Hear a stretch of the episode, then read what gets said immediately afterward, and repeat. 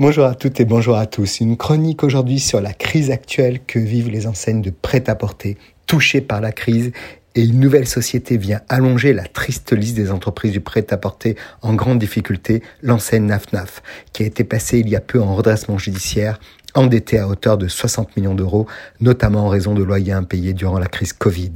Positionnée sur le milieu de gamme, NafNaf est une marque française de prêt-à-porter, née en 73 détenu à présent par le groupe franco-turc SY et qui emploie 660 salariés en France avec 135 magasins et a affiché encore en 2022 un chiffre d'affaires de 141 millions d'euros.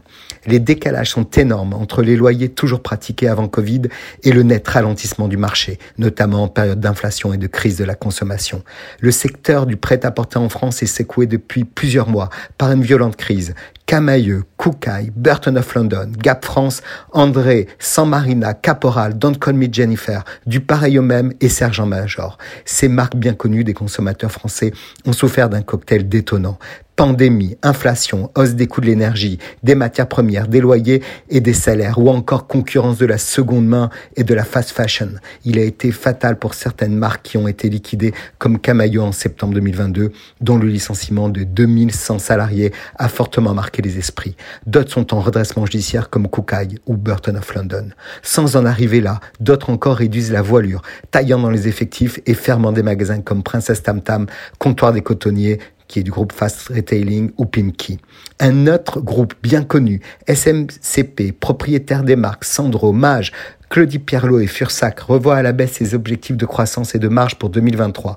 SMCP, qui avait pourtant bien résisté à la crise du secteur de l'habillement, accuse la plus forte baisse du marché parisien. Mardi dernier, moins 27% à la Bourse de Paris.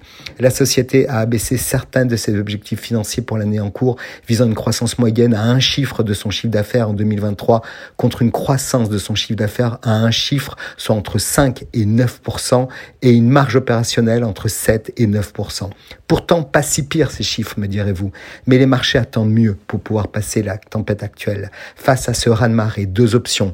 Être dans le pas trop cher mode Zara ou même discount à la mode chaîne et être dans la course de la fast fashion ou alors miser sur la créativité à outrance, nous rappelle Agence Studio, agence de style. Ce style innovant, c'est sortir du duplicate, nous rappelle la dirigeante, comme dans tous les marchés et des réussites françaises dans le passé comme Jot ou le petit poussé actuel Born Collection, cela nous amène à comprendre que différent et innovant, c'est sortir du comparatif et vendre plus et en prime à meilleure marge. Car sans comparable, une belle idée du business, non Très belle semaine à tous.